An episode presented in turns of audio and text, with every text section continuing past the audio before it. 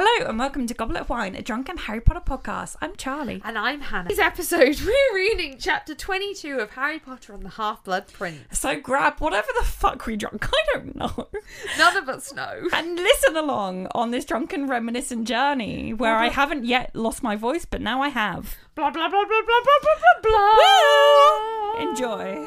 One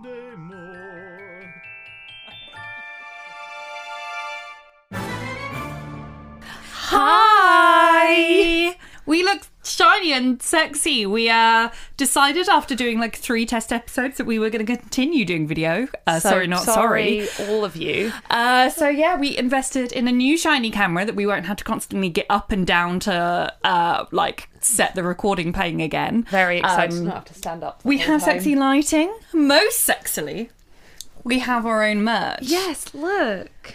We have. Oh, well, Buy buy our merch. buy, link, link in bio. Buy the merch. Look Uh, at it. You don't have to buy a whole cushion, but you should. Yeah, basically, I, I was like, Hannah, Hannah, there, there were pillows everywhere because I'm insane.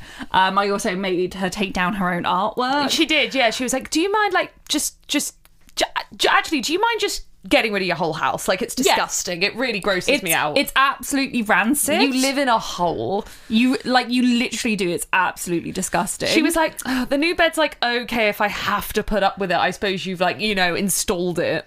yeah, literally, yeah. But I was like, just completely redecorate. It's all hideous. No joke. I just, I was like, I just want less like visual distraction. We got some sexy lights.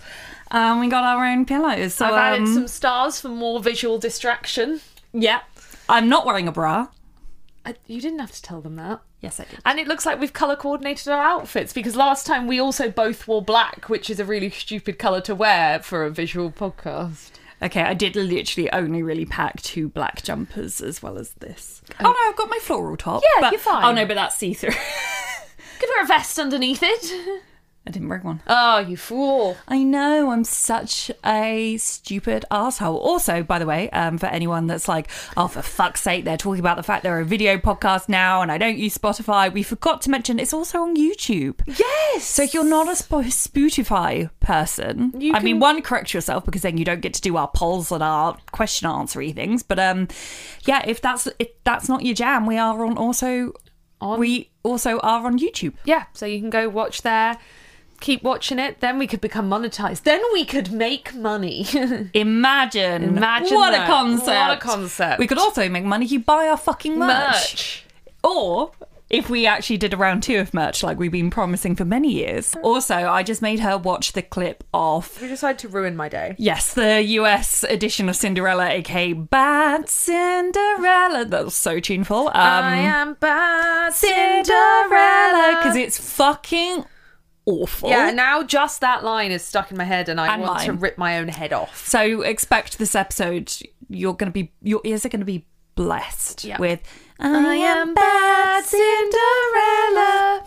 Right, I think we should change up the order because we have a lot of intro things, and our drink has ice in, and I don't want it to inherently change because all the ice has melted. Inherently change. you know, its form. What if it tastes wrong? What People if have started to get annoyed with us over the way they we drink their chosen alcohols because they've started to leave like how we should drink it notes after we did so many in a row wrong, and I'm like, mm, yeah, sorry. You're so welcome. Okay. Okay. Hannah, what are we drinking today? Well, this alcohol is from Kylie. This alcohol is called Amarula. Um, and she says, sip, not shot.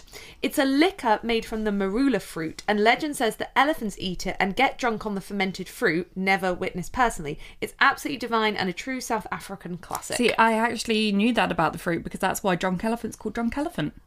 Because when they, they, use the marula fruit in the skincare? yeah, at least when they started, they did. Oh, interesting. Yeah. Um, you, now that we're a visual podcast, this is what the bottle looks like. Ta-da! It's very nice. It's got a bit of string on it. Cream with marula does. spirit. The spirit of Africa, 17%. I'm looking forward to this. Cheers. Cheers.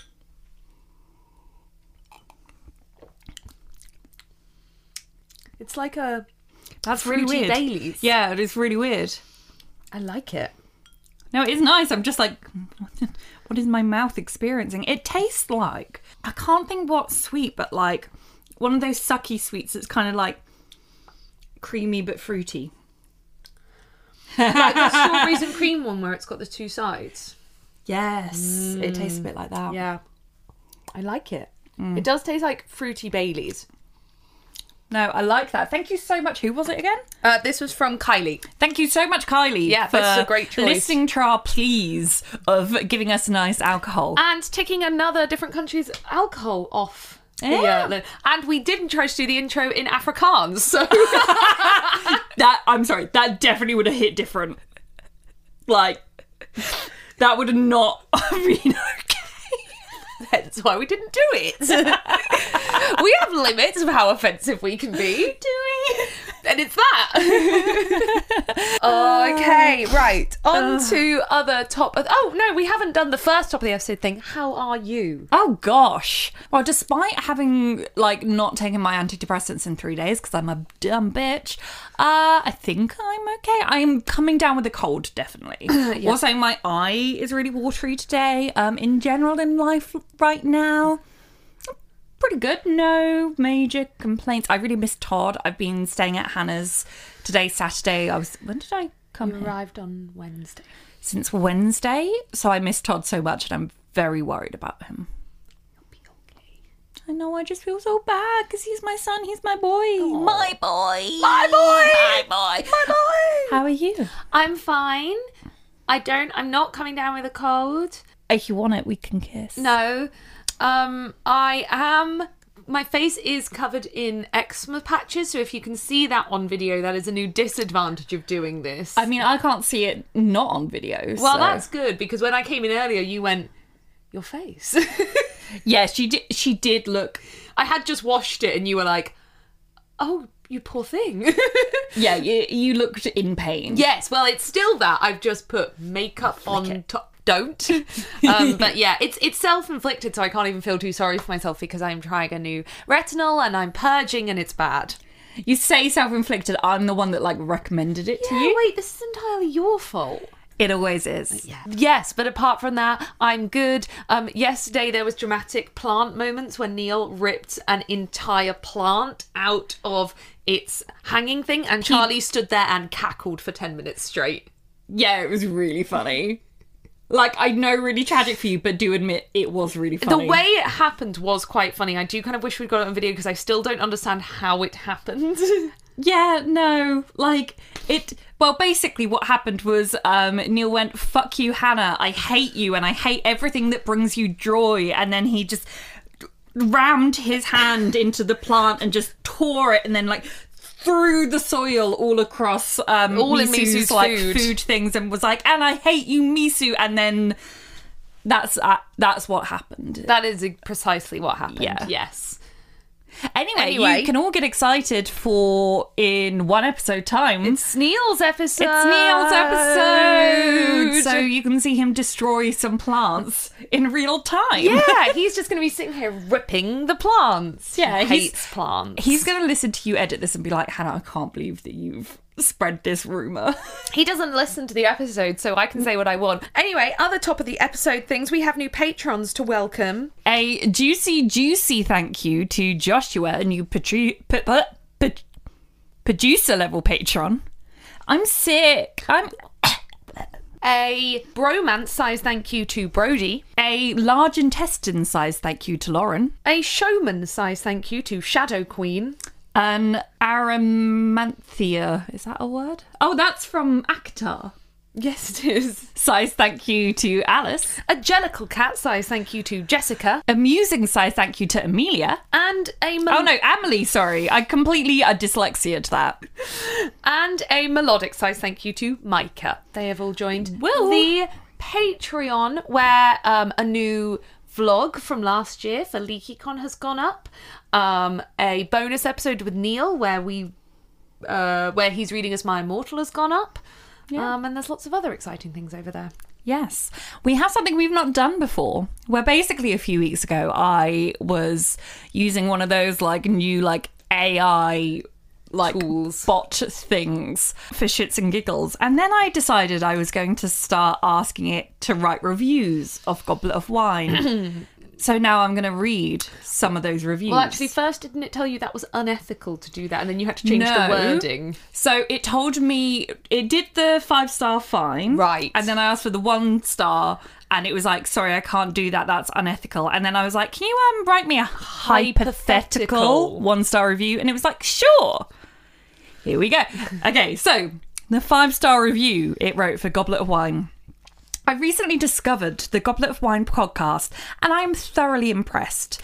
The hosts, Charlie and Hannah, are a dynamic duo who bring a unique and entertaining perspective to each episode. So nice. As a wine enthusiast, I love their approach to discussing and reviewing different varieties of wine and incorporating elements of magic and wizardry from the world of Harry Potter. the way they seamlessly blend their love of wine and the wizarding world is truly inspired.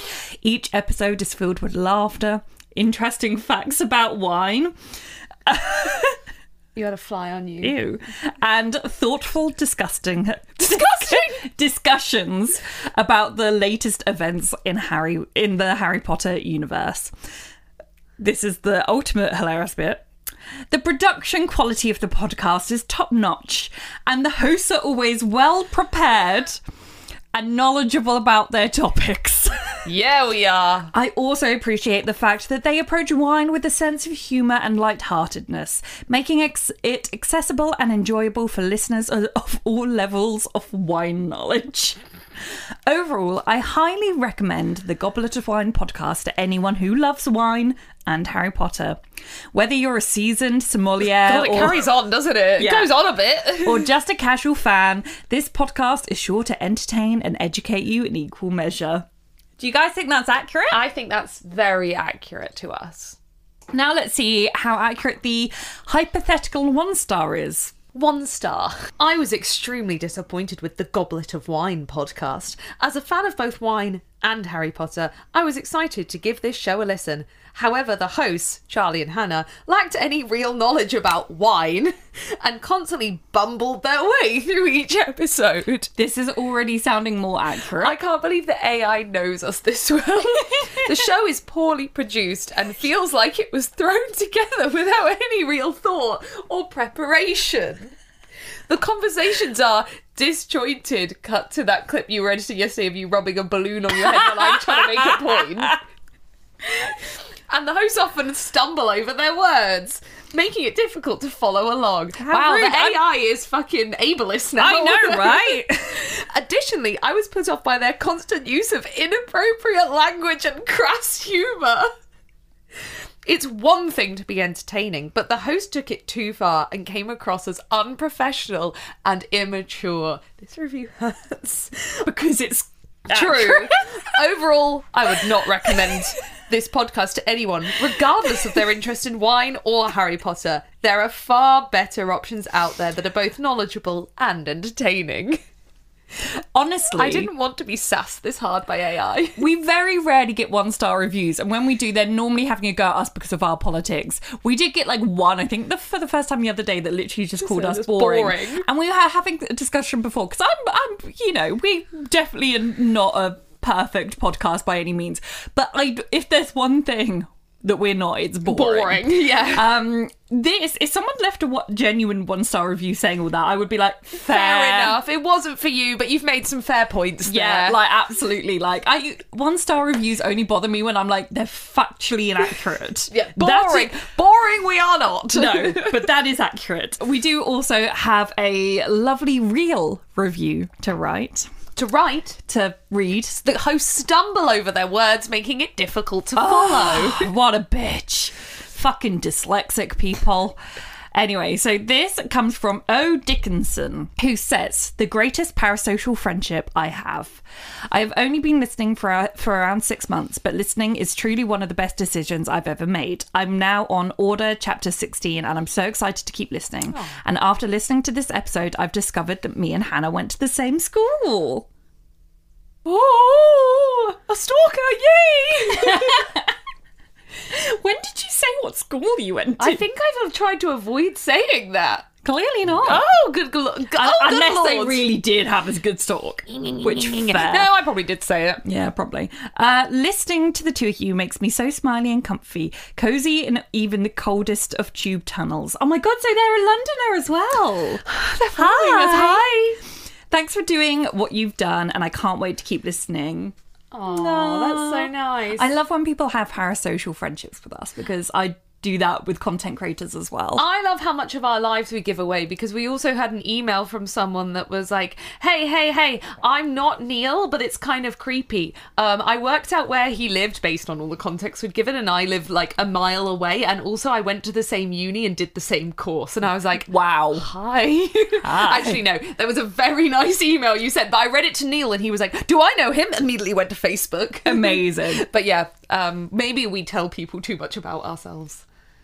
Maybe. Although, oh my gosh, something else we have to talk about is like two nights ago we went to the Potterless live We show. did, yeah. And Mike kindly invited us to his London uh, live show, and it was great. Yes, it was very good. He had Dottie on as his British correspondent, Yeah. and they kind of went through all of the like British fuck ups that yeah, basically the mistakes Mike had made, and it was like it was very funny. Yeah, it was really, really good. We had such a lovely time, and especially because we also met people, which is bizarre because it's the first time that we've met people in the UK. yeah, really. we yeah Like- we never run into people in London, which is kind of wild. But obviously London's busy and and also like we've only recently started to do video. Yes, and yeah, um, because. A few people were like, "Oh yeah, because you do video now, so I recognised you," and it's like, "Oh my god!" hi." Like we will never get used to people coming up to us. Like it's so lovely, It's but so really nice. surreal. The funniest one was we were in the queue discussing the fact that we both like necked our wine quite fast. Yeah, I think 'cause we'd- we were both thirsty and a bit like, We'd- "Whoa, what are we doing? Yeah, we'd already drunk literally half of it, and I was like saying to Hannah, I was like, "Yeah, shit, like we're not even inside the theatre yet, and I've already drunk half of my wine." And like two girls walked by, and then like at my words, one of them looked over at us and was like, "Oh my god, my your God, goblet of wine!" I like to think that she didn't recognise us, hadn't watched Well, the her video. friend had already like moved past us Yeah. without clocking us, and then turned back and gone, "Shit, what?" And then there was another one um, at the end where someone like a few rows in front of us heard a few people like coming up to us, and then turned around and she was like, "Can I ask who are you? Where are we recognising you from?" And then she went, Yeah, I have heard of you. You did that episode about Northumberland with that guy. And I was like, That might be the best takedown of Neil I've ever heard in my life. yes, and also Northumberland, Norfolk, no fucking chance. No fucking chance. But yeah, Um, thank you so much to everyone that we met. Um, Yes, we was met some really lovely lovely people. And we also got some messages like, You were there! I was there too, and I didn't see you, which is wild. Um, but yeah, thank you for everyone that came up to us. And if you ever do see us out and about in London, now that you know what our faces are like, please feel free to come up and say hi. Yes, please do. That would be so lovely. We also, because as well as doing video podcasting, we take advantage of all Spotify, please uh, sponsor us, uh, features, including the questions that we put in episodes. So seriously, guys, you don't live, listen on Spotify. What are you doing? So we put up a question a few episodes saying basically, does Slughorn have Horcruxes? Oh, and you Oh, yeah, that was a guys, good one. let us know your thoughts. I cannot pronounce this username. It's like AMAX Rosu says, I immediately stopped this episode to listen to the Moulin Rouge soundtrack, which, yes, oh, Of course, yes, we mentioned Correct. the Moulin Rouge soundtrack. Yes, correct take. If right now, stop and go listen to the listen to the Moulin Rouge soundtrack. You should always listen to the Moulin Rouge Just in the soundtrack. background to make us more dramatic. Yes. Akila says, I feel like the Slug Club is kind of his Horcrux. His legacy lives on in the people he collects. What a fantastic reading. I, I- love yeah, that. I literally- Absolutely brilliant. You are spot on. Like it might not literally, Well, it, no, it doesn't literally keep him alive like a Horcrux, but it is. That is absolutely like well done. Would you like to replace me as the host of Goblet of Yeah, Wine? lovely literary take on Harry Potter rather than being like, have you watched Moulin Rouge? Yes. if they hosted the podcast, that AI would not have been as savage. Thomas Gumbly says no. Dumbledore does, and now he's chilling in the Bahamas. Lol. Yes. I can true. see that. I Yeah. can see that. And Anna says no, doesn't seem to be his vibe. I believe him having a beanie baby collection or clown costumes or something like more than a Horcrux. Also, very good take. I can see the beanie. I can't see the clown costume. I can see the beanie babies. No, I see both. Oh, wow. Like I really, really see both. But yeah, definitely Beanie Babies. He is absolutely that type. Let's get into the chapter. Chapter Ew. 22 After the Burial. Summer is nearly here. Woo! If only. Um, Ron is literally hiding from Lavender at every opportunity behind Hermione. Now, I don't know Hermione's size because that's not mentioned in the book, thank God. But I do know that Ron is like six foot four, and I don't think he can very sex- se- successfully hide behind Hermione. I will say I am surprised that you don't shorten it to Lav Lav. All my notes are Lav Lav. Gotta have Lav Lav. L- It's just Lav. It's Lav Lav though. I see. Lav, lav. But yeah, Ron is a coward who won't break up with her. Um, whilst they're standing in this courtyard with Ron ducking behind Hermione, there's a note from Hagrid. Aragog the spider is dead, and he's asked Harry, Ron, and Hermione to come for the burial. This really made me laugh because of how Hagrid's like, you know how special he was. Because this honestly just sounds like me talking about Todd because I'm so incredibly irrational with him. Like, all he does is like, just walks around doing standard cat things, and I'm like, but he's such a special boy. He's so intelligent, my special little boy. It's valid. I am Hagrid. but with a 10 foot spider. Yeah. Yeah. But uh, Ron and Hermione, especially, are extremely not impressed. They're like, we're not going to the fucking spider funeral. Which is, they're just such bad friends. They're like, we've snuck out for some things before, you know, that were worth it, but not this. I'm like, Hagrid would come to your spider funeral. yeah, they're literally, they're such dicks to him. They're like, oh, we could get in loads of trouble. I'm like, when have you three ever cared about that before? Yeah, and also like just because you like one, the spider's dead, so it not gonna ma- hurt you. It doesn't matter if you didn't like it. The bitch is dead, and also like. I don't know, what if your like friend's relative that you didn't really like? Like you didn't really like their mum, but their mum died and they were like, Will you come to the funeral? No, sorry, I didn't like your mum. And also, it's like, I've got to walk like, oh, 20 minutes. Like, nah. Nah. Nah. yeah, bad friends. Using both the map and the invisibility cloak, which massively helps you stay hidden and secret. Yep. Yeah, they are a bit. So they decide not to go. And then they're talking about still Harry getting the memory from Slughorn, and Ron suggests using the lucky potion to get Yes. the memory. And Hermione is annoyed that she didn't think of it. Not just like, oh, great idea. She's genuinely like, why didn't why didn't I think of that? Yeah, but it's also like one of my favorite tropes when someone says something like, because one of them, I can't remember the context, but says "get lucky." Yeah, get lucky. and then that's when they're like, "Oh my god, like it's come to me." But also, the minute I read like "get lucky," I'm like, "Da, da, da, "to get lucky, lucky. to get lucky." lucky. I don't actually remember the lyrics aside from "get lucky." up all night to get some. We're up all night to have fun. Okay. She's up all night to have fun. Those do be some up all lyrics. night to get lucky. Yeah. Anyway, Harry like was like, eh, um, I was kind of saving that, which is ridiculous. Like, would you rather A use the potion to help take down Voldemort, or B use it to try and pull Ginny? B. Like ridiculous. I mean, he does in the end take it. No, I know, but he like initially is like, oh no, I was saving it for Ginny, and like it's just ridiculous. And also, okay, so we have had conversations before about how exactly the Felix Felicis Yes. works. Yes. Um, and I want to have that conversation again now because say you did use it to get lucky with Ginny, is this like could it fi- depending on how it works this could feasibly take away her consent in the same way that a love potion would Right, yeah. but it's like, open to however lucky potion works Yes. but like feasibly you could do that feasibly, but the way I read it, especially as we're watching Harry actually take it this time. more drink Can I? Can I? no stop? I must have alcohol at all times or Do I shrivel up like a prune. demands and things from me and bullies me? yes. The other day, she just yelled at me, Hannah, coffee. Yeah, I want a coffee. Okay, I yeah, I noted this down later in the chapter, like whilst Harry's going through taking it, um, because basically like two of the events that happen whilst he's with it that are like by by events, like side events of what his original goal was. Byproducts. Byproducts. Thank you. I was like by events. By events. by events was um, both Lavender and Ron breaking up and both Ginny and Dean breaking up. And the way I kind of interpreted it was these were things that probably would have happened anyway, just not necessarily in that exact moment, in that exact time, and in that exact way. So it's not that someone would do something against their own free will because it's if, if it was like a potion where that just works, Harry could have just gone up to Slughorn and been like, "Give me the memory." And Slughorn's like, "Yes."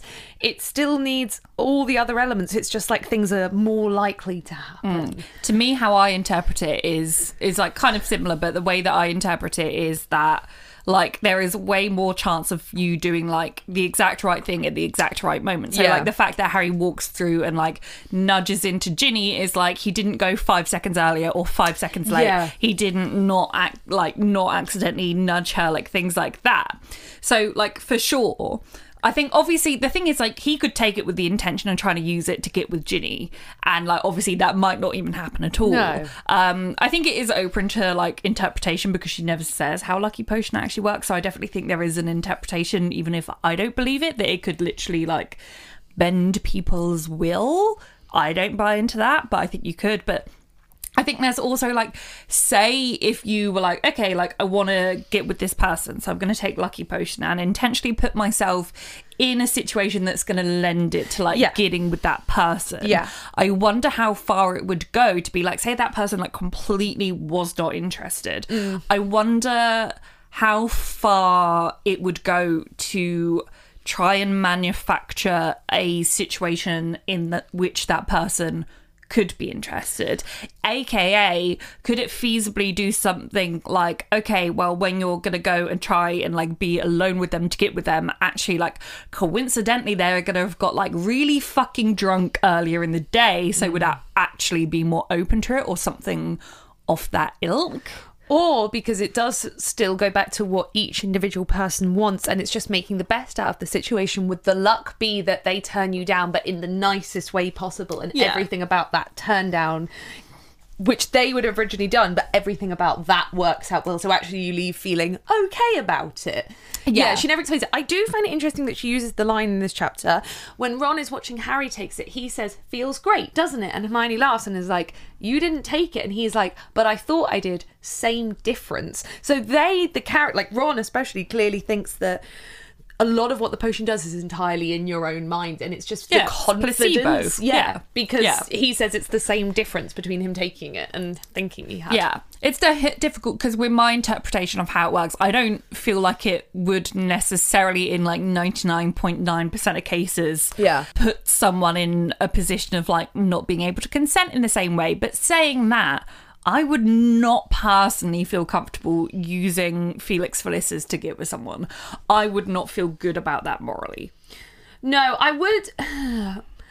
I, I, I would if it was in a situation that's a lot clearer than Harry's, where you are absolutely sure that someone likes you back on But then ninety why would you- sure. why would you need it? And both of you are too shy for it to actually like. Remember, they're teenagers for actually like take that final step. Yeah, but I feel like if you're both like absolutely no, then that's like a the mute moot point. Yeah, but I get it more from a teenage school perspective of you you think you know, you're like 80% sure, 90% sure, you've even heard from someone, yeah, they probably do like you, but things are so much more terrifying Yeah, in I, school. I just think even that eighty to ninety percent would give me the ick to then use lucky fly in potion. your hair. Ew, what is wrong with this room? It's probably the plant I brought in. Gross.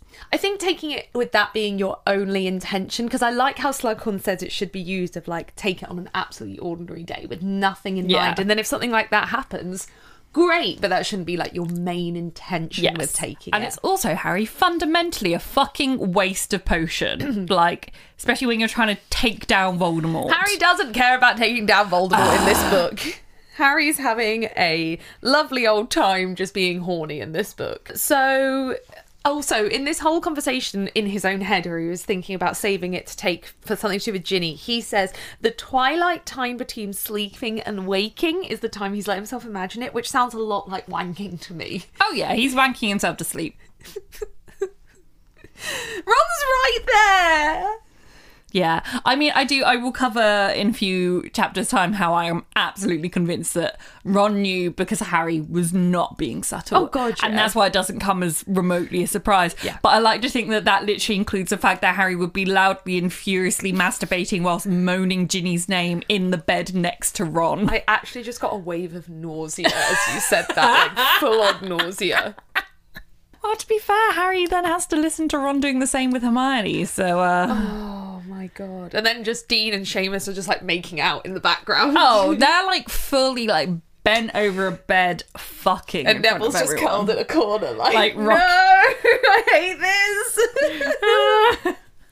There's oh, there's like a, tiny side discussion which is just meant to add to like how bad the Wizarding World is getting. That a five year old boy has been mauled to death by a werewolf, and it's mm. Greyback, and Hermione's like, "You got to get the memory. It's you. Like it's all Voldemort. You've got to do it." Which like, yes, Harry, you have a job here, and you know you are not trying hard enough. Yeah, literally. Like, I don't know how Harry lives with himself for like not trying harder and not having like more of a sense of urgency. Like, His he has no sense of urgency with this task. yeah, This is shocking. And like, I understand, especially in teenagers, like the urge to like procrastinate and put off like really like scary things that you're dreading. Like, you literally watched me the other day watch like a video that I had from a client because even though they had sent it with an all caps like. I love it about a bit of work I did. I was too scared to watch the video of the actual feedback and then it was fine but i procrastinated that for a solid week.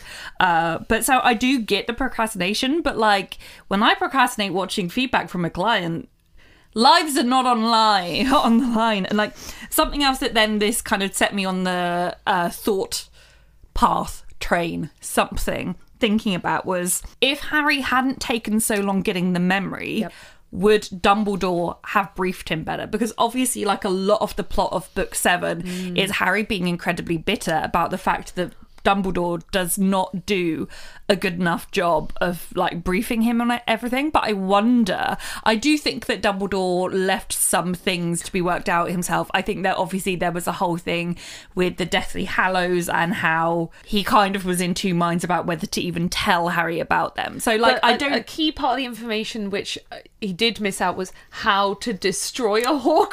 Which I'm just Exactly. like, you really should have briefed that one. Yes. so whilst I think that he definitely did intentionally leave some stuff back, I wonder if it wouldn't be nearly as much had they actually had more time Mm. because Harry didn't procrastinate like a fucking bitch. yeah, he only has a few weeks in between giving Dumbledore the memory and them going on the mission that obviously ends Yeah. the book. Although I am still like absolutely adamant that there was no reason to wait until Harry got the memory. Like they could have continued.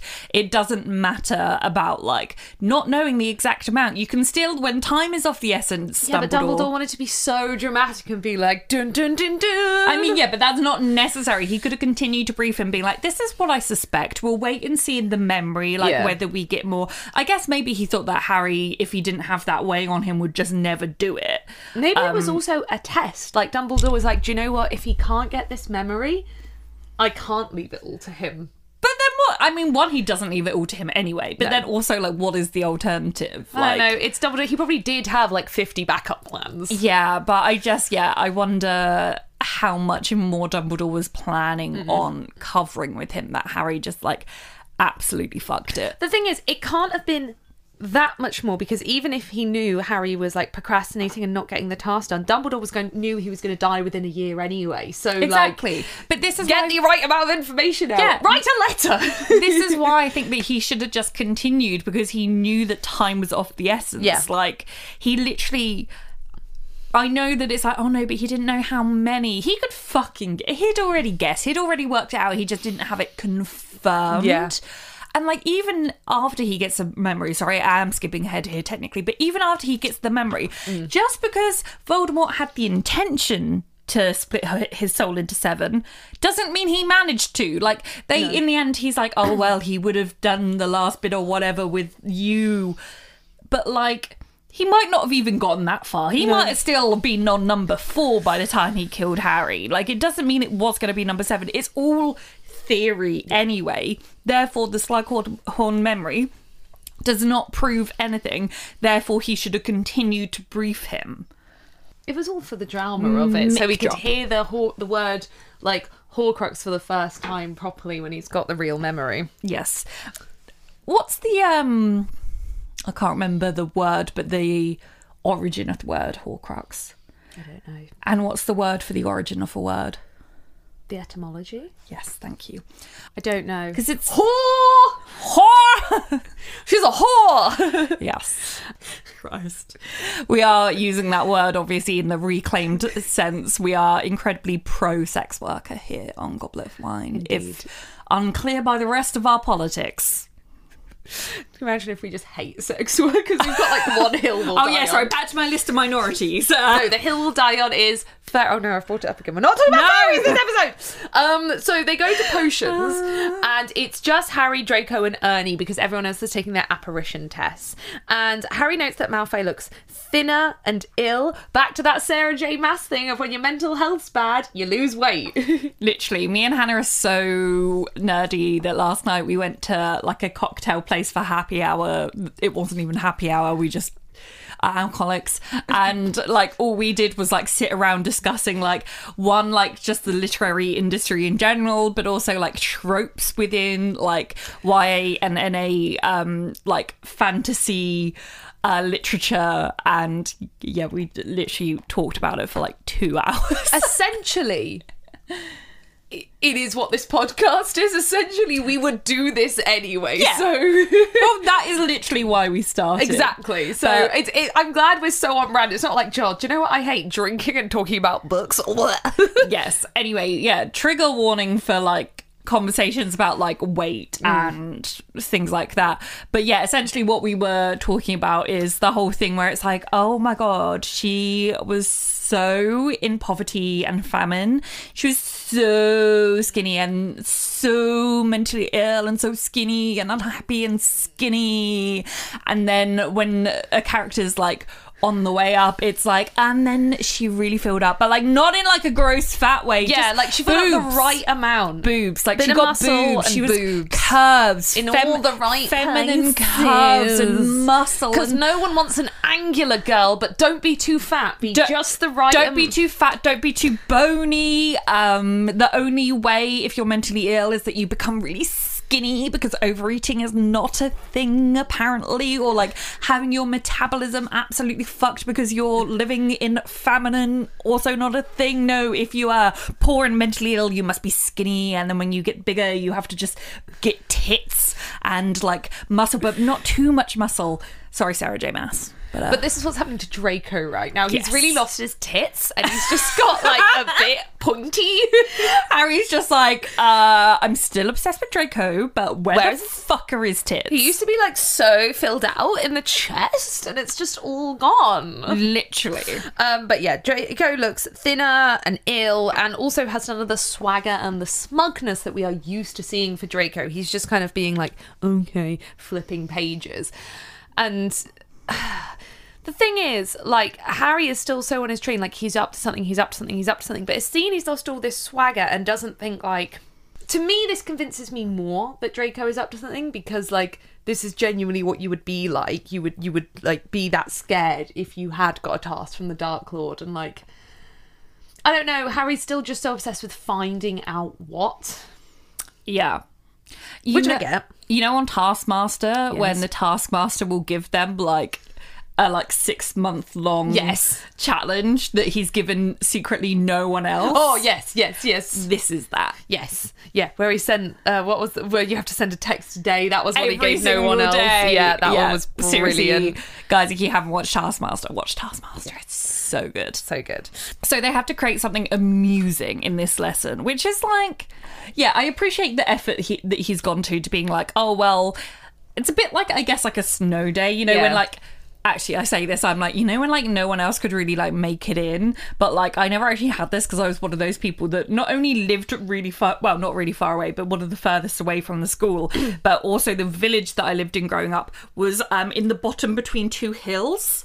So where the minute it would snow, you literally could not get out. Oh, I was the Um, opposite. I was the only one that ever made it in because I used to walk in. So I, my mum would just be like, "Yeah, put on your boots, get out." Yeah. And then I would call her and be like, "Yeah, I'm the only one here." She she'd be like, "Right, I'm not picking you up." Yeah. No. I remember one time in primary school, we were already at school when it started to like chuck it down with snow and like was one of those like chuck it down where it went from like, yeah, we could get them to like, no, within 20 minutes, it was like, you cannot get out the village.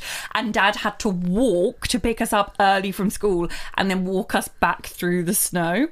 Um, another time it was snowing and the school bus taking us home broke down like because it did like a whole route through the village it was actually further away than the school was to begin with, and it was the countryside, so there was no phone signal. So, like, 15 kids in our school uniforms just had to walk miles and miles and miles through the snow. With rocks on your back and you used to dig up coal at the weekends. Oh, yeah. Yeah. That's how we got power. Obviously. Yeah. I- anyway, how the fuck did we get on You were that? saying that when there's only three people in a lesson, Yes. it's like that kind of day. Yeah. and then you have like a DOS lesson. But yeah, so not that I really had that because of snow, but uh, like this is what I imagine it's like, and I appreciate that Slughorn like went to that effort.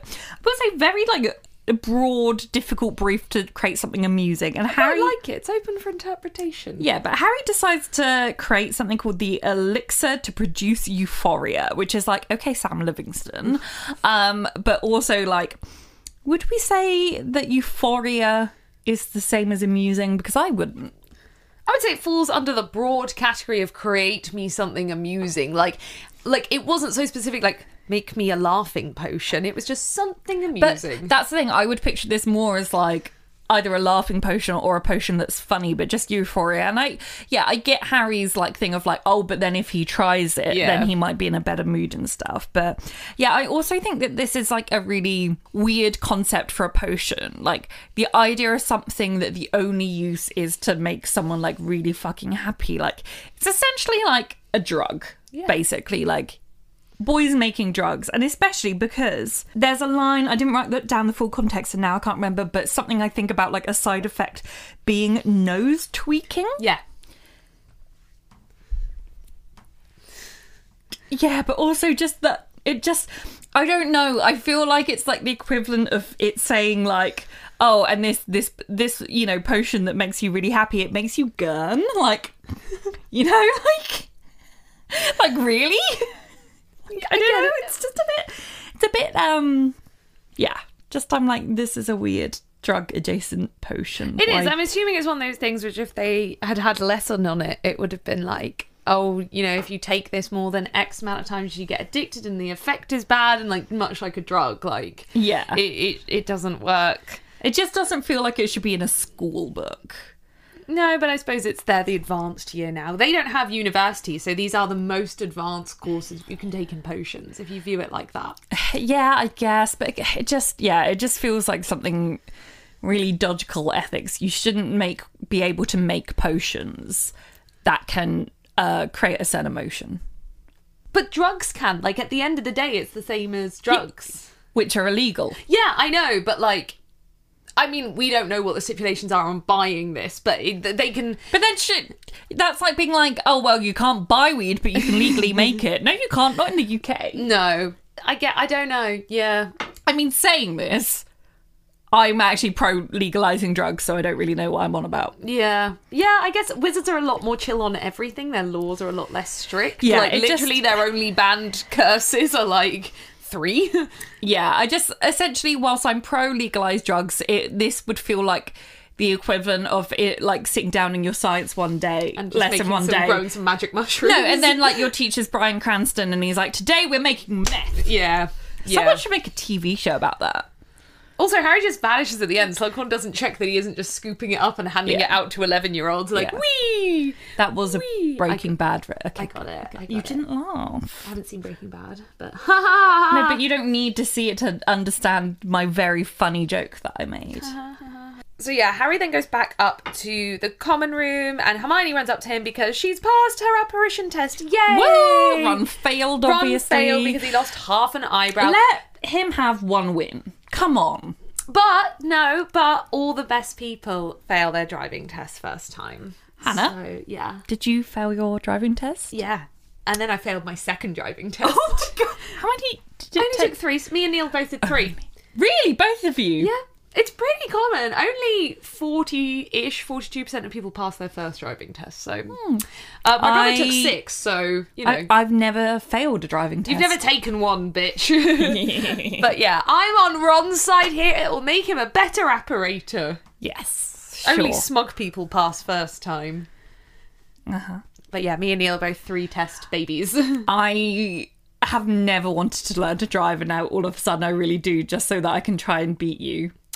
I mean, I think ad- uh, like actual adults have a higher pass rate, but yeah. Yeah, yeah. Any excuse. Yeah. But yeah, poor Ron. It would have actually been interesting if Hermione had failed and Ron had passed. Yeah, especially because they're definitely like she is book smart, and this is a very different. Like this is actually like a more physical thing, which Ron tends to be better at. Very true. Yeah, So they go up to Harry's bedroom where Harry takes what he believes is two to three hours worth of the lucky potion. He kind of measures his sip out. may I have more liquid, please? Elephant liquid. Elephant liquid. Give me the elephant. I'm not sure we're Snot. meant to drink mu- this much of it at once. This is like, imagine if we were just drinking this much cream. That's fine. I am bad Cinderella. I'm so good at singing. You should really audition for a Western show. So, I yeah. just can't wait for the Goblet of Wine album. Goblet of wine. So they go up to Harry's bedroom, and yeah, he takes the lucky potion.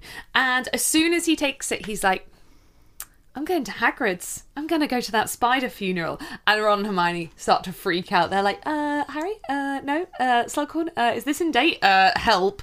This is wild purely because I feel like if Slughorn, one, he like had it in a lesson, and two, then gave it as, away as a prize, but he doesn't seem to have given them any education on how it actually works. Because once again, this is J.K. Rowling's classic thing of not actually wanting to do the work into working out how her own magical systems work. Yeah.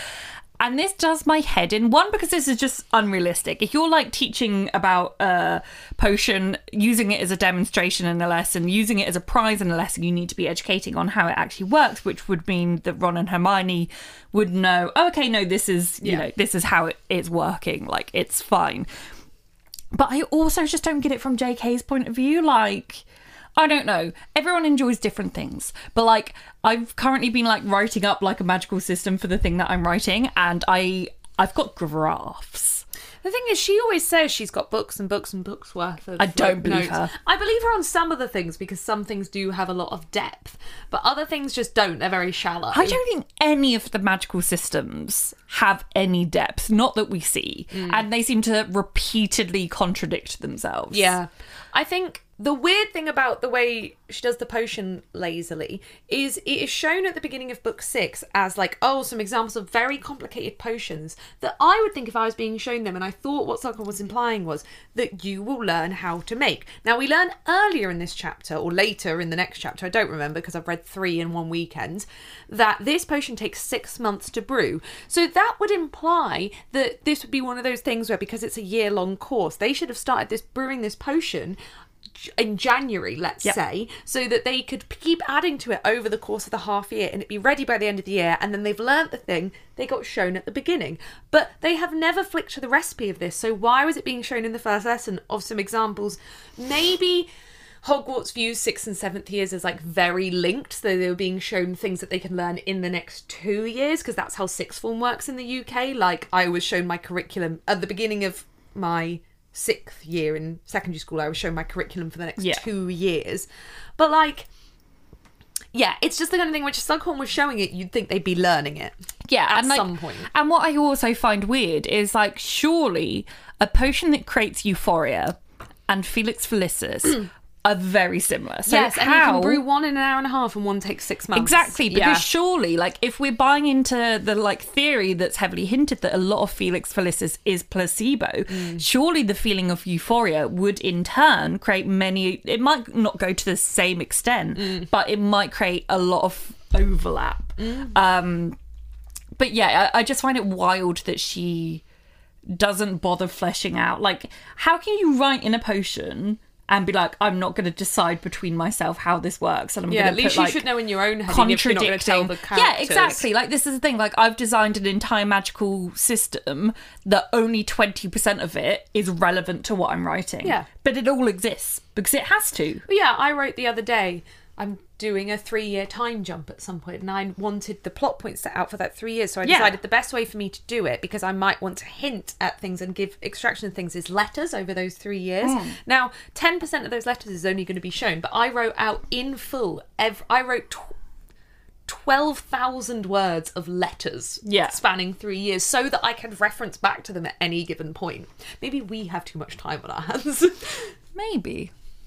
But I don't know. Like, because what you're writing isn't fantasy, but like what I'm writing is, and genuinely doing the magical world building and the mm. research into all of that is so much fun that I mm. don't understand. Like, I don't believe that she really did that much work into it because there's so much repeated instances of magical like contradictions and it mm. not being clear how it works that I do not believe that she's worked out how it works and I do not understand how you can start to write a fantasy series without having decided how your magic works. I think one of the problems is is the series took off so much from like book one two that she was then under these very strict time pressures, and that doesn't mean that she shouldn't have worked it all out at the beginning. She Yeah, should. she like I don't understand how you start writing. no, without- she absolutely should. But also, yeah, there was this pressure from publishers for her to get a book out a year, which for this level of fantasy you should never be pressuring someone to write a book a year. Like a book a year is only if you're writing more like lighter hearted, easier stuff. Yes. Like bear in mind it's nowhere near as complicated as Game of Thrones, but and George R. R. Martin is taking too long. But even when he was in his faster writing stages, there were four to five years in between each book. Yeah, I mean, same for Patrick's Roth- Rothfuss Mm. uh, and the over 10 years now to write one book. Hurry up, please. Yeah, that's too long. Please. Well, I'll take four. I think he's fucked it up, honestly. well, George R. R. Martin definitely has. Yeah. No, but literally, like, I won't spoil it for anyone, but the timelines don't make sense. So yeah, he says Hagrid's place is the place to be tonight. which I love that phrasing. Yeah. And I will say, this is one of the rare scenes, and I do love it in the book, but this is one of the rare scenes that the film does better, I think. I think that Daniel Radcliffe is a great comedic actor, Yeah. and I think that the way that they like scripted it was brilliant. yeah, and he's he's a great comedic actor. He's also a great like body actor. I can't remember the word for that. A um, Physical actor. physical actor. Yeah, and he just he Let's does it fan- physical, physical. Yeah, he does. It's. I just feel it's the place to be tonight. Like, Yes. it's and then when he does the pincers, So, um, Lavender sees lav lav. Lav Lav sees Hermione and Ron coming out of the dormitory and starts yelling because obviously she cannot see Harry. He's under the invisibility Yes. cloak. But they've been friends for what year are they in? Six. So they've been Six friends years. five and a half years. Yeah. Yeah. So like six years. Why does it matter if they're together alone? Because she's already really wound up. Because she's right. She's right. I mean, she is, but like the thing is, we can call her like, oh, being too jealous. They're already existing friends, but she is right. Ron's in love with Hermione. Hermione's in love with Ron, and Ron has been trying to get Lavender to dump him.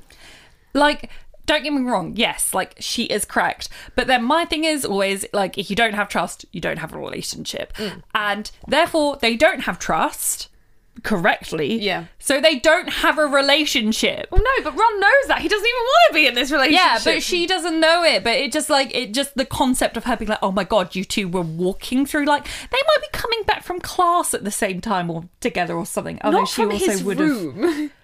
In his bedroom. Oh, is this from the dormitory? Yeah, no, oh, no, no. yeah. It's not from the door. It's from the r- door to his bedroom down into the common Okay, room. yes, that is slightly more dodgy, but still, there is they've been is fri- actually not money reasons for her to be up there. yes, but still, they've been friends for like six years. It's that kind of thing. Like, obviously, there is something going on, but it's also like you could make the argument if something was going to happen, it would have by now. Yeah. Like, I don't know. It just yes, she's correct, but I'm like, if you have that little trust, you shouldn't be in the relationship anyway. I find it wild she calls Hermione her when she has known Hermione just as long Yeah. and shares a bedroom with her. Like, how are you not going to name her when you share a bedroom with her? Yeah. It's very extreme. And then in a like one two motion, Harry goes out of the portrait hole and accidentally brushes into Ginny, who starts yelling at Dean for helping her through the portrait hole. Yeah, So he's just breaking up couples left, right, and centre to his own end. he's really on one. It's funny that they literally start a breakup argument over this because I get what it's meant to be. It is probably just like a polite hand on the back, and Ginny's quite like the person, the kind of person that doesn't like that. And if she said it enough times, he shouldn't be. And he wasn't doing it to be Yeah. fair. But like, it, it, it's funny that this is what causes their breakup. to be fair, she has no reason. She knew she felt something, mm. so I can absolutely understand if she'd been like, "Hey, don't do that," and he'd been like, "I hadn't done it." Yeah. That then I would be like, okay, well, if you're really like adamant that you didn't do it, you're gaslighting me because I know that I felt. So maybe that was it. Yeah. Maybe it's the fact that he obviously would deny it because he it. didn't do it. And then but to like, her, "God." she might have been like, well, you're gaslighting me. Yeah. Yeah, or he's like, or she's like, well, you didn't even notice it because you don't listen to me asking you Yeah. not to do it. And like, mm. yeah. A detail that I love is that Harry says it's as if the path ahead of him was illuminated. Yeah, that's fun. And I like this as well because it's actually you can get a spell in Skyrim that if you're on a quest and it's like you need to go here, normally you kind of have to work it out by there's like essentially a bar and there'll be a logo for where you need to go and you have to kind of put it in the center at all times. Right. So if you need to go more north or more south, you're just like centering it. Right. But sometimes that can be really difficult, especially if you're like really close, but it's like up a mountain. You're like, you know, things like that. So yeah, there's a spell you can get that like illuminates the path. So I'm like, Ah. I like that this is a little like, Like a yeah, like a version of that. yeah. Yeah. My my cat Todd, you know, he wrote such a good game. Oh, because who wrote that game is called Todd. Yeah, no, because my cat Todd wrote Skyrim. Well, yeah, he's very clever. He's good at holding pens and typing as well. Yeah, and, and coding and yeah. Yeah. Harry diverts to the vegetable patch because he's like, it's the, the place to be. Yeah. And lo and behold, finds Slughorn there. And he just just reveals himself. He's like, but, but the way he does it, the way he's like behind a wall, and then he says he pulls off the cloak with a flourish. I'm fully imagining him like, like you know, a matador person that does Yeah. like the bullfighting. I'm fully imagining him like, yeah. I am Harry. He decides to tell Slughorn about Aragog because he thinks truth is the best thing. And a Slughorn's curiosity gets aroused. yeah, he's like, mm, venom, mm, money, money, money, money. unnecessary phrasing. Not a good enough reason to use the word aroused. I didn't notice it. I don't mind it. You've got a dirty mind. No, I just don't like the word aroused. Aroused. I've never been aroused in my life. I see. But yeah, he's like, money, money, money, money, money. Um, Slughorn's wearing a tie. Ties haven't been mentioned before as part of wizarding wear, and I think this is really where the films start to influence Jo. Yes. And I also, with all of my heart, believe that Slughorn is a bow tie man. Well, maybe it means a bow tie. But I still don't understand how, with robes, not as they are in the films, as they are like in the original idea that JK had, how a tie fits with that. Maybe it doesn't, and he's just He's he's, just kind of just loose in like an Avril Lavigne, early Green Day kind of way. Yeah. yeah. Yeah. But no, I think that like yeah, the the films were really influencing her now, and she was now Oh, seeing like ties with like the kind of more looser robes over the top. Yeah. Then when he comes back, like so, Harry goes down to Hagrid's. Uh, Hagrid greets him. Slughorn's gone to get alcohol, and then Slughorn comes back, and he comes back wearing a cravat. So now I'm even more wildly confused at what on earth he's wearing with his robes because a crav- a cravat. So is he wearing like a Mr. Darcy style shirt, waistcoat, then robes? I simply don't know. I just I need someone to draw this because I can't wrap my head around it. Yes. A cravat. Uh, they go to like look at the spider above the hole and Slughorn's just stealing the venom whilst Hagrid cries. Yes. And like the thing is, it's not hurting Hagrid to take this venom and Aragog was a bastard. So I actually am on Slughorn's side here. Like he it's it's not right, but also like it's not hurting Hagrid. The thing is, if he'd asked, Hagrid would have oh, said Oh, yeah. yes, because like Hagrid says yes later to the unicorn tail, so he should have just asked. Yeah. Yeah. He should have asked. This is my thing. Yeah, the actual action, fine. But he should have asked. There's also a line saying that Hagrid is touched when Harry tells him that Slughorn's going to come, which is really sweet. And even more so, yeah, he would have just said yes. But he's also like, Aragog would have liked that. And again, I just relate to Hagrid for being absolutely insane. Like, I would again say this about Todd. I'd be like, Todd would have liked that. And then Harry's in his own head, like, Aragog would have liked how much flesh Slughorn has. Like, Harry's even more sassy on this potion. Yes. And again, Todd would have liked how much how much flesh. Slughorn's spider filled pun funeral speech is one of the best things I've ever read. He's like comes up off the cuff with all these puns like and the eyes, the many eyes of your friends will watch on and the shadowy cave and like I'm like how are you coming up with this on the spot? This is absolutely brilliant. He's a very eloquent man. He is, he is. And to include puns in it. Amazing. So they go inside, and Slughorn's like, let's have a drink for Aragog's memory. Turns out he's getting a house elf to taste every bottle of wine he drinks. He is a potions teacher. Yeah, why doesn't he have a spell or a, another Yes. way? This is Like, madness. we have things you can dip in drinks to check they're not spiked. How is there not a potion that you can like add a drop and it does like color How is coordinate? the best method you can come up with? Like, surely there's a spell or another little potion you can add in or something. yeah, or oh gosh, what what's that thing called? The um the something sensor, you know, when it's the oh, oh, against oh, yeah, that would get it. Yeah, um, like yeah. Or the, the, yeah. the decoy. No, not the decoy no, detonator. the, the something sensor or yeah, something like you know what we mean. yeah, you've got it. You've got it. Oh, it's it's a spinning top. You're right, Inception. It's gonna annoy me now, but yes, Yes. it is mad. And then Secrecy obviously Harry? Harry's Harry's. Is it secrecy sensor? Yeah, maybe. Something like that. No, that's the pole. Oh yeah. Well, would that not work for poison? Surely.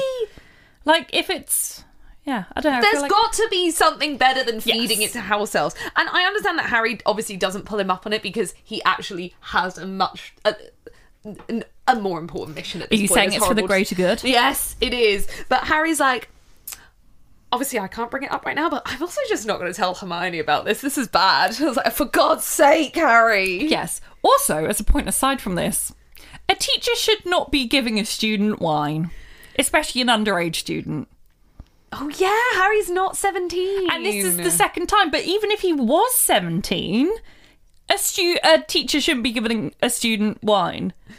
No, but it. it, it uh, Hogwarts is meant to be reminiscent of an old-fashioned school, and this definitely is something that happens. So, like, No, but that just- doesn't make it okay. No, it doesn't. But it's so in keeping with Slughorn being like this old-fashioned teacher that it didn't even jump out to me. I really wish we'd watched History Boys last night because this is shame that didn't literally work. it is like essentially the same character. Yeah.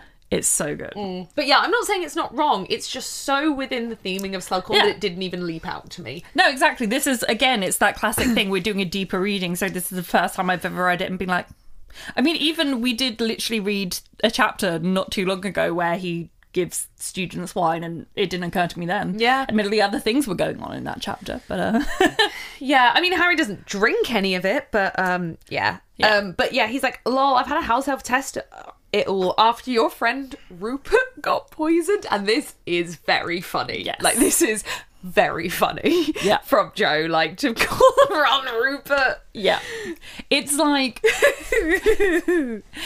this is the kind of like meta fourth wall breaking thing that I really enjoy and I understand not everyone likes this Yeah. kind of thing but I do it's like you're reading a book right now that we've both read where there's a character and it's like a like smutty fantasy and a character the main character loves reading like smutty books and it's like literally so meta in that Like, it's like a wink, wink, nudge, nudge. it's like, how am I going to make this character relatable? I'm going to literally make her do exactly what the reader is doing at the, this exact moment. Yeah.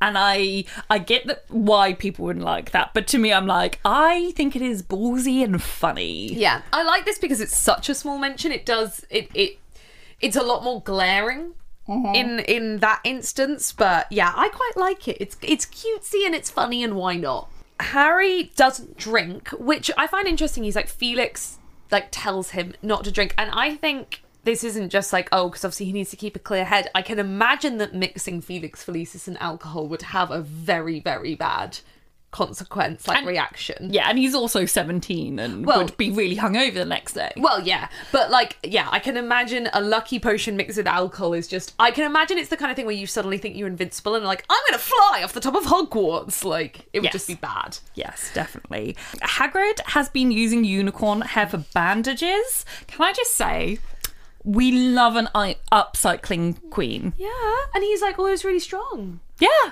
Like Hagrid. I love this. I like I, I love that Hagrid doesn't give a fuck what it's worth. He's just using it for the most like practical and efficient thing that he uses it for. Like literally he is upcycling and we love that. Yeah. And like also, yeah, he. People like Draco take the piss out of him because he just lives in a cabin. Hagrid has the means to be making an absolute killing. I don't think Dumbledore would mind him selling spare No. things on the side. No. But it never occurs to him. He doesn't want No, to. No, because- he's happy and content with the life he has. And he also views animals as animals. They're not a way to make money. He's No. not harvesting this hair. He's taking this hair because it naturally tears off, and then he's using it to help other animals. Yeah. He doesn't think, "Oh, brilliant! Like I'm going to make some money with these animals." No. Ah, he is just a gem. he is. He's, he's not in. He's not in this book enough. no, This is like one of the first instances we've had with him. Like, Mm. but he's- yeah, the fact, yeah, Harry, um, Hagrid is like so thrifty and upcycling, and like, yeah, I just, he's oh, just a great character. I love him, and he's very relatable. There is a wild use of the word husbandry, which I What have. context was it used in? um, it is used in um, Bowtruckle husbandry. Well, because it's like animal husbandry. Yes, but I never considered. I had never like clocked this word used before, and I found it a bit wild to use it for magical animals. I don't know why. I just was like. Like I so clearly imagine it was sheep and cows. I'm like bow truckle husbandry. Are the Bowtruckles because they're sentient, like much more sentient than a sheep is? Yeah. I'm like, are the Bowtruckles the one doing the husbandry? I don't know. I just didn't expect the word husbandry to come up in Harry Potter. Yes, I, I do like to think that it's not actually husbandry as we know it, but like literally people becoming Bowtruckle's husbands. Yeah, exactly. That's what Like sounded like. regardless of gender, like you are now the husband. of yeah of the Bowtruckle yeah Yeah. Uh harry is like i need to get them really drunk. The wine bottles are emptying and suddenly can do the refilling spell. Why does anyone buy anything in this world if you can refill wine? I just it no, makes no sense. this is a high ticket item. We know slughorn has good taste. This isn't even going to be dirt cheap wine. This is going to be nice wine and you can do a refilling spell on it. Yeah, you literally there would be no economy. Like, and I guess maybe it's like Muggle wine that they are buying. Um, no we know rosmerta makes wine oh, And maybe you buy, yeah, you'd buy different varieties and But things when they came out. gonna- but yeah. then still, you just keep refilling the ones you I mean, had. it's at least very sustainable. But yeah, there's also I just it annoys me so much that she bothers to set up. Oh, you can't magic food unless you're making more of what you already have. That makes no sense. No, and like. I sort of buy this a very complicated spell because Harry's almost 17, has not mastered it, and can only do it because of this. So we can assume that a lot of people at Hogwarts never master it, but there'd Hmm. be enough people where, yeah, there would be no economy. This is stupid. Yes. The word uh, goblet of wine does not come up in this chapter, but the word bucket of wine does. New podcast name. Bucket of wine. Do you remember when we had the bucket? We have the whole episode about the bucket. That was a really good time. And it wasn't even a bucket, it was just a big box. Yeah. yeah. Um, they get absolutely shit faced, like fully steaming. Bladdered. Yeah. Dishwashed. Yeah. Um, Wankered. All of the words. Pissed. Pished. Pushed. Yeah, Um, um, to the point sloshed. where to the point where Slughorn calls Harry Parry Otter, which sounds like a parody book about Harry Potter. Oh, it does. Parry Otter. Like, um, oh god, what's the guy that writes like the porn parodies? Yes. Also, like we keep kind of flashing in time as time goes forward because Harry knows he's got to get them drunker. Is Harry sitting there silently for the two hours this scene takes place in, or I is like he joining so. in the conversation? Uh, I can just imagine him sitting there just nursing one glass, like. I do really hope that this night did foster a friendship between Slughorn and Hagrid. Yes, same. I really hope they stayed buddies. Can you imagine the scenes the next morning when they both woke up at the table? Yeah. Just like, And because, like, I feel like Slughorn is definitely classist. Like, Yeah. there is not a doubt in my mind he is absolutely classist and probably as well, like, slightly, um, I don't know what the word would be, but I guess, like, xenophobic towards, like, Hagrid um, being mixed a mixed species. species, yeah. So yeah, like I like to think that this is like a real like eye opener for Slughorn, and then like really creates this like unlikely friendship where Slughorn's like, I actually had a really good time with this bloke that is like not And the then they just go to of bloke. the pub together. Like yeah. I can Yeah. imagine them being like, "Do you want to go pub on Friday?" And then be like, "Yeah, yeah, I do want to go pub on Friday." Yeah, definitely. And like, because I think a lot of the teachers, like, I can't see Hagrid being close to. I think that, like, McGonagall obviously would always be nice to him. 100%, yeah. But I don't think that they would be close. I think he would be close to, obviously, oh God, the herbology teacher. What's her name? Sprout, yeah. Sprout. Um, but aside from that, I'm not sure I see him being like, and like, Friends. oh yeah, and obviously he's like got a very good relationship with Dumbledore, but it's not like they would, you know, like Have a drink and a chat together. Yeah, Yeah, yeah, and yeah. they might have like a few years ago, but I think now Dumbledore's definitely too busy. So yeah, I really hope that this made like a really unlikely friendship, and also because I do, I really love any like real life friendships where it is more of like a like snooty, like upper class, like refined, like man with like a more like blue collar, like Yeah. rough around the edges. Like I just love seeing those friendships. Like the village we live in is very much like the local like pub cr- um, crew that like in the pub together, like the locals every single day is very much like a mix of that, and it's just delightful. Yeah, now, but now all I'm thinking about you. I, have you seen the Banshees of Inisherin? Yes. Now all I'm thinking about is those two as that, and it's just scaring me. Yes. I'm now imagining Hagrid and Slughorn as the characters from Banshees of Inisherin, and and Slughorn just like Hagrid just going one day, but you liked me yesterday, and I don't like you today. but you liked me yesterday. You know what's really funny about when I watched Banshees of Inisherin, or however you say it? It took me way too long oh, to the point where Oh, no, I know what you're gonna when he cuts his finger off, I was like, Oh. well, they need to hurry up, put it in ice, put it in ice, put it in ice, so they can like you know like sew it back on. And my mum was like, Charlie, it's like the what year was it set? 1910s. Yeah, she was like, Like oh, Yeah, 1910s Yeah. or 1920s. yeah, she was like, Charlie, it's like a hundred years ago. Like they can't just. And I was like, oh, I just thought that was what Ireland was like. I saw a tweet about this and I was gobsmacked. I was like, how can anyone think that? There is a horse and cart in one of the first scenes. Okay. I mum stuck it on in the background when I was in the room. So when it first like started playing, I wasn't actually paying attention to it. I was like doing something else. And then I started to be like, "Oh, I'm actually really enjoying whatever this is that's on." I didn't Right. even know what film it was Right. when it started playing. So it's more that I probably tuned in actually probably like 20 to 30 minutes into the film. So I'd kind of missed a lot of the context. So then a lot of the scenes were just like the outside scenes of them kind of like walking between places and like arguing with each other. Yeah. So I had missed like all of the opening context. Oh no, a lot of people did what didn't realize for a while it was set. You know, to be fair, there's a lot of it that's pretty timeless. It was more the horse and cart that I was Yes. like, no. and I think any of the really old fashioned references that I did pick up on, I literally was like, that's probably Ireland.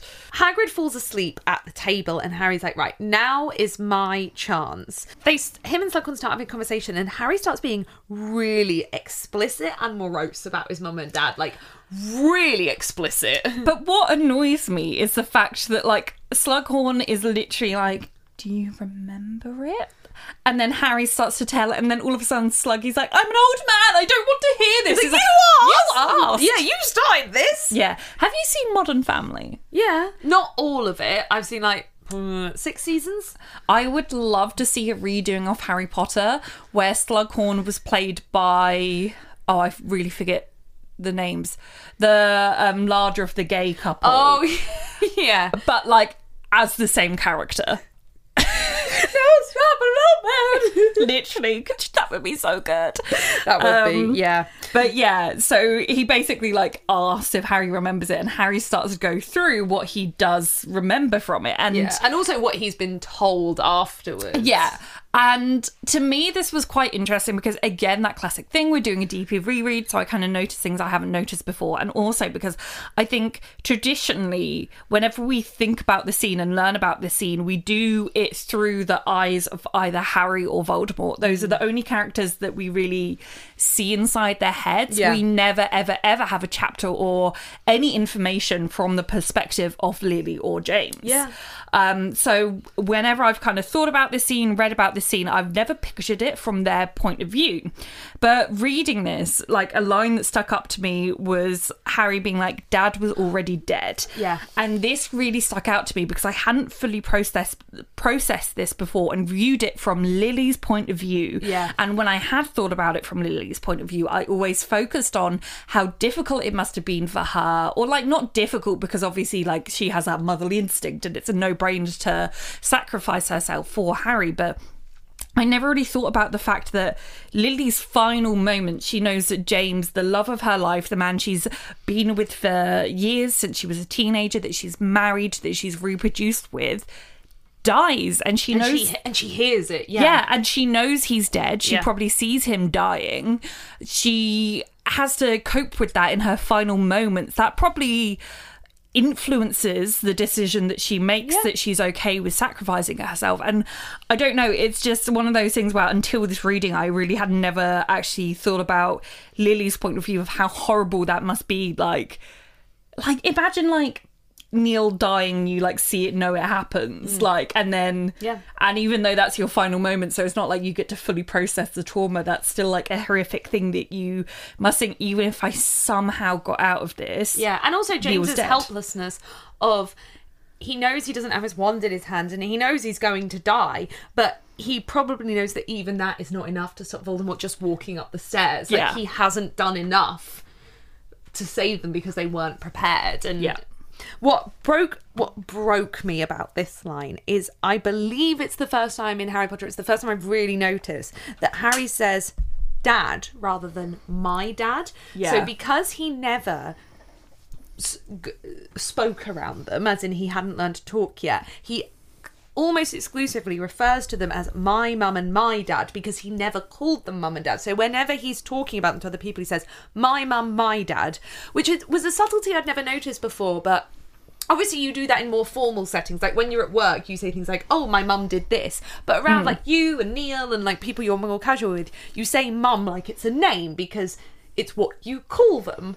And Harry never does that because he never called them that. And I, I think it might be one of the only times where he says "dad," not my dad. Yeah. Dad was already dead, and it broke Yeah. my heart because I was like, Harry never got to call him dad. He never got to say hi, dad, or like, mm. oh, and it that hurt me. That line, I was like, no, I can't. Yeah, yeah, it definitely. He he speaks about them more like more in a factual way of like these people that that was my dad and that was my mum. But he doesn't refer to them, I guess, in like an informal way of like mum, dad, like Yeah, and also in that personal way, he's constantly in a position where he's around people who knew his own parents better than he did. Yeah. But this feels, even though Slughorn knew his parents, like he had more of a relationship to them. Which obviously he does, but like, you know what I mean? Mm. He's constantly in a position where other people are telling him about his parents. yes, yeah, so Slughorn's like, stop, stop, I'm old and it's sad. And Harry's like, oh, yeah, sorry, I forgot that you liked Lily. He's lying. He knew this. It's all part of his, his master plan. And then he's like, well, if you liked her so much, why wouldn't you help me? You won't help her only son. As she died to save me. Like, full on manipulation from Harry here. Well done. Very Yeah. good. And then Harry plays the chosen one card, which really made me laugh when I was listening to the audiobook of this because it's like it's just so funny. I understand that he is the chosen one. I understand that he is stra- the chosen one. strategically doing this to Yeah. manipulate Slughorn, but it just sounds so big-headed that I found it absolutely hysterical when he starts to be like, "I am the, chosen, one." Yeah. It's so funny. Yeah. Uh, yeah, I had a note about how basically Slughorn won't make a relatively very small personal sacrifice. Like, I understand that this is difficult for him emotionally. He feels guilt, guilt but that's a really relatively small personal sacrifice in order to, like, direct take direct action against fasci- fascism. Mm. This small personal sacrifice until this point has not been worth it for him to work against fascism. Yeah. And I will say that this is the exact same as anyone that will not make a small personal sacrifice by not playing Hogwarts Legacy or engaging with or spending any money on any kind of Harry Potter or J.K. Rowling IP to work against fascism. If you read this thinking that this is really irrational of Slughorn and that he should just given up the memory ages ago, but you will still engage with and buy from Harry Potter IP, you were making the exact same decision that Slughorn did. Do you not agree? I do, but I had a counterpoint about why I didn't give it up, but now it feels really wrong to say it, so I'm not going to. no, no, no, you can. I'd like a book counterpoint, but I'm not going to. No, you can. Well, it's it's not just like the personal sacrifice of his pride. Even though he is already hunted in some ways by Voldemort, I think he thinks that like, oh, if he ever found out that I gave it, I will 100% be murdered. Rather than him just trying to collect me as an asset, I will just be murdered in cold blood. And like the hunting of him will get worse, and he's already lived on the run for years. yeah, although But I- it's still like not a good enough reason to give it up. No, but- and but also I would argue that like Voldemort probably wants him dead anyway because he knows that he knows. Like I don't think it's like Vol- I don't think Voldemort's the kind of guy that's like I'm fine you having a secret that can lead to my downfall so long as you don't tell anyone. I think he would just be like death to anyone that knows. Yeah. Yeah. But then, yeah, it's always been Slughorn's always phrased it as Voldemort wants to try to collect him rather than murdering him.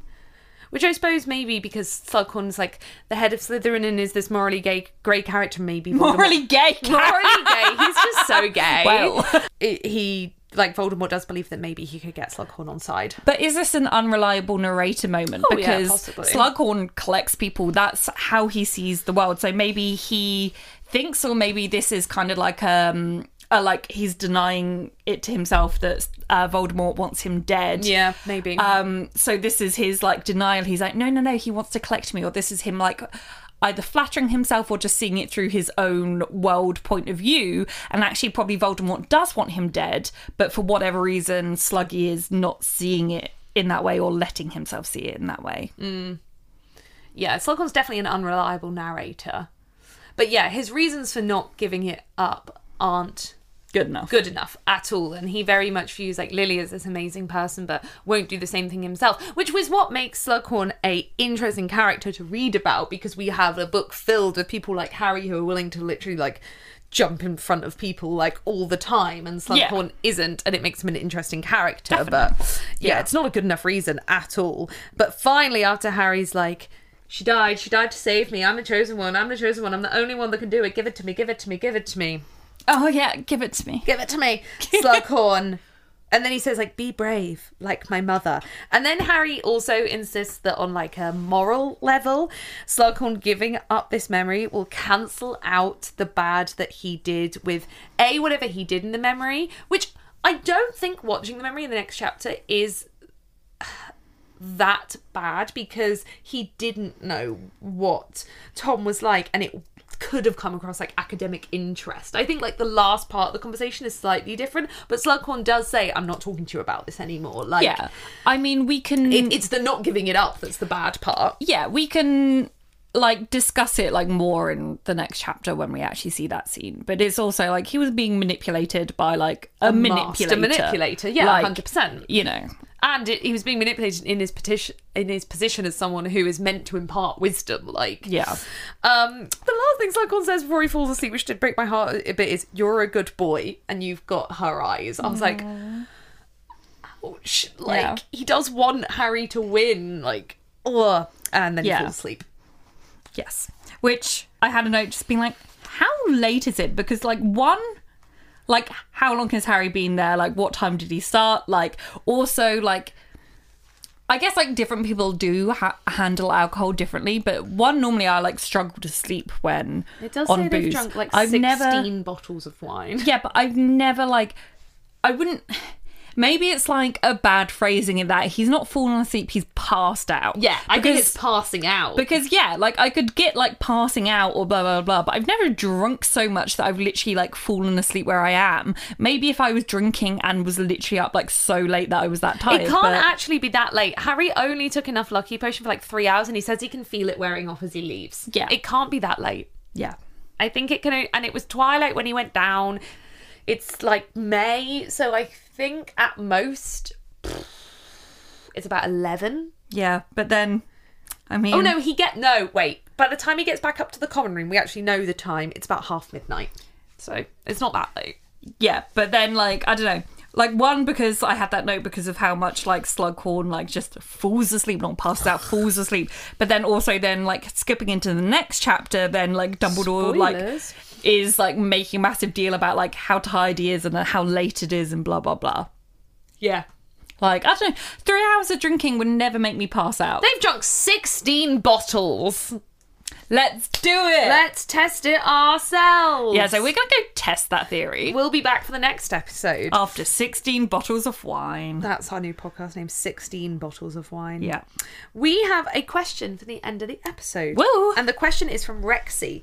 And they say, Do you like musicals? If so, what's your fave? Yeah, so I do like musicals. I'm not like a musical theatre person where I know loads, have watched loads. Like I've been to see some in person. I've watched like quite a few films. Um, I do not know them well enough to really have any critical thought aside from watching the clips of Bad Cinderella. I can absolutely ascertain ascertain that that is terrible. Um, and I would also say that, like, because I'm not so massively into musicals, I don't watch them on like a large scale. I will only watch them if I have a reason to believe that I will like them. Yeah. So I don't think I have ever watched a musical and disliked it. Yeah, I was trying to think. I don't think.